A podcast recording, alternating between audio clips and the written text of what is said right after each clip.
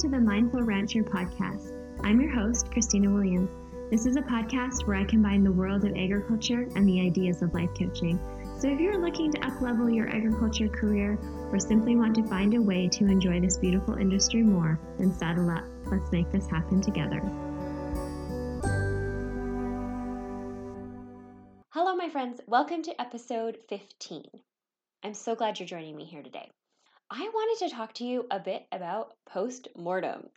Now, we're not actually going to talk about cutting up dead things and figuring out what might have killed them, but we are going to use this as a really, really powerful analogy. So, when you watch your favorite crime show, or maybe if you're a veterinarian, you might be pretty familiar with postmortems. And we do postmortems to get information. Information can be gleaned from the outside and information can be gleaned from the inside. Now, sometimes a diagnosis is so easy. I mean, it is blatant right in front of you. This is why there is a problem, and this is why an animal might have died. Other times, a diagnosis is not so obvious, and it takes a bit of extra testing you might test for different kinds of toxins, or you might send something away to have it looked at under a microscope, where you need that second set of eyes or that a little more detail to be able to tell what actually might have been the problem. But the most important part of all of this is that we can get so much information. We can learn things that are working well or areas that we have absolutely no problems in. And then we can learn things that might just be little problems, like nothing that would ever cause a fatality, but just things that might be causing just a little bit of an issue here or there. And then we can also learn where there are great big problems, where there is like ultimately the severe problem that, let's take in an animal's case, could have caused death. Now, I think there's so many cases where we can use this concept of postmortem. We might do a postmortem on your day. We might do a postmortem on your week, maybe your month, maybe even your year. Or just take a look at the last project that you worked on and do a postmortem on it. I think any time that we can come to a checkpoint or an endpoint on anything that we're working on, we can do a postmortem and look back at the part that's complete to glean information. Now, when you look back and you're trying to gather information, you will just look at it as data, as something interesting that you can gain from experiences that you have had in the past. And it can tell you what you might want to do going forward in the future. Maybe some changes you want to make, say maybe some changes you don't want to make on things that are working really, really well. And here is my simple formulation for a really easy postmortem that you can do looking at any time point and looking back to see if you can glean information that will help you in moving forward. Now, this simple method is just three questions. We're going to work our way through them and give a few examples. Now, first rule do these questions in order. And the reason I say do them in order is because they work really well to set your mindset up so that you get the most information and the most useful information when you're done. So, really take the time to do them in the order that I talk about them in. The next is don't skip any questions. There's only three of them. You can do all three. And once again, that is so you don't miss really important information and having your mindset set up to receive that information. Okay, we're ready to start. Question one is What worked? This question could also be worded as What went right? What was good? What was healthy? And what is there nothing wrong with? If that kind of helps you to word that question in a different way. So I think it's really important that you spend a good amount of time on this question. And I know that your brain will want to skip this question thinking that the next questions are more important. But I really, really encourage you to force yourself to spend a good chunk of time working on this question. Okay? Telling yourself the things that went right and being able to identify them and articulate them is so important. One reason it's really, really important is that it sets your mindset up so that you are prepared to just look at the whole situation, whatever it is, whether it's a day or a year or a project, and be able to identify information as information and look at it in less of a biased view. So, when we are often looking at our actions, we have a tendency of being very harsh and often judgmental, even when we're looking at the actions of other people. So, setting up this mindset to be able to identify the positive helps balance that already biased mind out a little bit and allows us to look at most things from a perspective of neutrality. And that will be so important as you are trying to get information from this and as you are trying to grow and expand yourself and learn things from your experiences in your past, as well as being able to move on from them and grow in the ways that you want to. So, actually seeing things as information and not judging ourselves or others as necessarily good or bad, and just being able to really look at a situation and identify the things that we're going to want to do again and the things that we might not want to do again that will really help us to grow the most and get the most information and data from our experiences. So think about this kind of like a post-mortem on an, on an animal. The animal isn't good or bad if it has lung lesions or it doesn't, but it simply has them or it doesn't have them, and they're either caused by a particular pathogen or the animal was able to fight off that pathogen or didn't have that pathogen and so that's how we want to see things in the same way, right? Like these things aren't good as good or bad. They just are. So, first of all, we're looking at what went right. So when you think about that animal postmortem, it's like are its lungs in good condition? Is its heart in good condition? Is its stomach in good condition? Are its intestines in good condition? We want to first write out all the things that are in good condition. Now, this might sound something like this. I showed up every day and I worked on the project. I took time to stop and consider what I was doing. I even took a couple rest days so that I would be at my very best. I took a lot of small actions towards completing the project. And then, if that was my statement, I took a lot of small actions toward completing the project, then I would write down what those small actions were. I completed this document and I did this document and I completed this and I talked to this person and I tried to, you know, attempt to do this and this and this. Like I would actually outline exactly what those actions were. May say something like I sent emails and reminders that I needed to send for the project. And then once again, you can list out those actions that you took. Maybe I spoke up in a meeting and I asked a question to get more information that I needed about the progress of the project. So, another example would be if you were looking back at your year and you had a money goal. So, you might write down the exact amount of money that you did create. You may write about which months you created it and where that money came from. If you were looking back maybe over a weight loss goal, you might record the days that you ate the things that you planned to eat.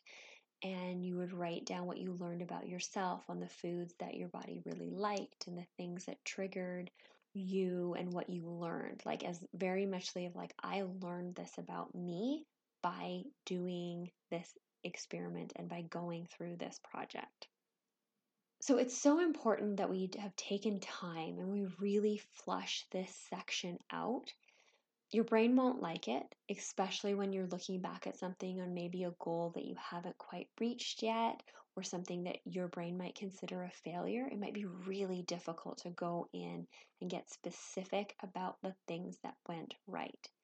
Your brain will really want to jump to our next question, and we're just about ready to go there. But I encourage you not to move on too fast. Really try to make this list as extensive as possible. And then when you think you have exhausted all the good that could possibly come from the experience that you're writing about, I want you to try to come up with five more things before you move on to this next question because it's so important that we have this section so well fleshed out and that we know and understand the things that went right before we move on to question number two. Question number two is what didn't work? So, what went wrong? Maybe what was unhealthy or not working? Or what is there something wrong with? That might be another way that you can phrase this question to help your mind come up with things. Most of our minds don't have any problem coming up with all the things that went wrong or that we did wrong. So write these things out as they come up for you as you ask that question about what went wrong. And I encourage you to try to really pay attention to how you're writing these things and see if you can write them in as neutral as you possibly can. And so, really watch your adjectives in this section so things like, oh my goodness, it was a complete disaster. Ned, that should not have happened. This is an absolute horrible thing, and I've destroyed everything. This is such a big problem, and we can't have this happening. Those kind of things probably won't help you really get a lot of information. They're very, like, very broad, and they're very, like, oh my goodness, this is the end of the world. And it's not. Like, we just want to know what things didn't work in the situation that you're thinking about. And you're really trying to glean information from this. So, once again, let's go back and like take just an example from like an animal postmortem. You'd be looking, okay, well, where is the unhealthy portion? Where is the thing that's not working? So, this is like, okay, can I identify that there might be some lung lesions? Or can I identify that there's something wrong in the heart? we already know all the other organ systems that are working correctly. So now we're just identifying the ones that we can see that there's possibly an issue with. So for this section, it might sound something like this.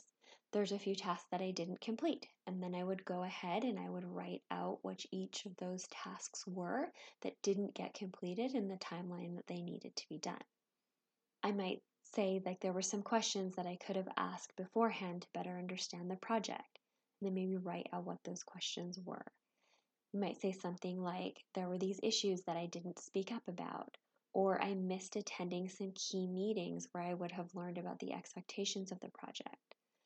Or you might say something like, I took on five projects when I only had time to complete two of them, so that each project didn't get the time that it needed. Maybe I didn't ask for help when I got overwhelmed with the results on Tuesday, and so I didn't do the project as well as I would have liked to or I got scared and I just ignored the request. I was very stressed, and so I overate to take my mind off the stress, and that gave me some relief from having to feel stressed. And that's why it's one of the reasons contributing to me not making my weight loss goal.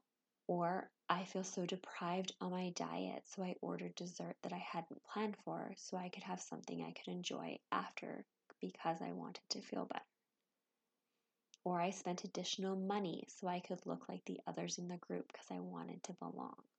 So you can see this section could sound very, very different depending on what you're doing a postmortem on, but just identify the things that didn't go right. So once again, don't judge yourself for this. Really, really watch your judgy mind to not obliterate yourself. This is not the intent of this. This is simply for us to identify the things that didn't go right so that we have the opportunity to learn from them. This is not the section to beat the living daylights out of yourself about something that you did wrong. And then when you've totally gone through this section, and I'm sure your brain will be very thorough because mine always is, then we go on to question three. And this is a really, really beautiful question, and it is what am I going to do differently next time? Each of our experiences will always have something to learn from them, and they can always aid us as we move forward into the next situation that we find ourselves in. So, this is the learn from question. This is where we take all the information about all the good we did and we gather in all the that past experience of the things that didn't go right and we come up with a plan moving forward. So I always like to include in this question of not only what would I do differently next time, but also what would I do the same next time. So this could sound something like this. Next time they schedule meetings that overlap, then I know it's important that I'm at both meetings. I will request that one meeting is changed Or I will request that one of my coworkers attend for me so that I don't miss out on any information. Or next time I'm in an important meeting, I will not check my email at the same time. I could write something like, Next time, I will ask questions in the same way that I did, and I will follow up with additional questions or re ask my question if the answer doesn't make sense or if they do not answer my question. Or next time, I will be willing to feel the stress and the overwhelm, and I will just allow the feeling to be there for five minutes before I take any action. I don't need to use food to hide from a feeling. So, these three questions of what went right, what went wrong, and what will I do differently next time are a simple, simple way that you can take a look at any situation that you're in and use that situation to make a plan for how you are going to move forward next time, how you're going to learn from your successes, how you're going to learn from your failures, and then how you're going to approach situations in the future. Just remember, our successes and our failures do not mean that we are any better or any worse than anyone else around us. They're simply information that we can learn from. This works really well for me. I do really well in this situation. I have a lot of growth to make in this other situation. We take all that stuff in as information and we can learn from it and we can grow. And this whole process of a postmortem is just taking the time to gather that information in from the experiences that we have gone through, take what those experiences have to offer for us, and then allow us to think through game plans about how we would move forward from each one, allowing us to build upon our successes and build upon all of our failures. Some of the greatest lessons I have learned have definitely come from my failures, and they're things that have taught me so much about myself as well about other people. So when we get in this habit of these types of really purposeful reflections, we can gain new insights into ourselves, and that will allow us to reach new heights by simply being able to build upon the experiences of our past. So, have fun asking questions and figuring all these things out. It'll be fun. Have a wonderful week.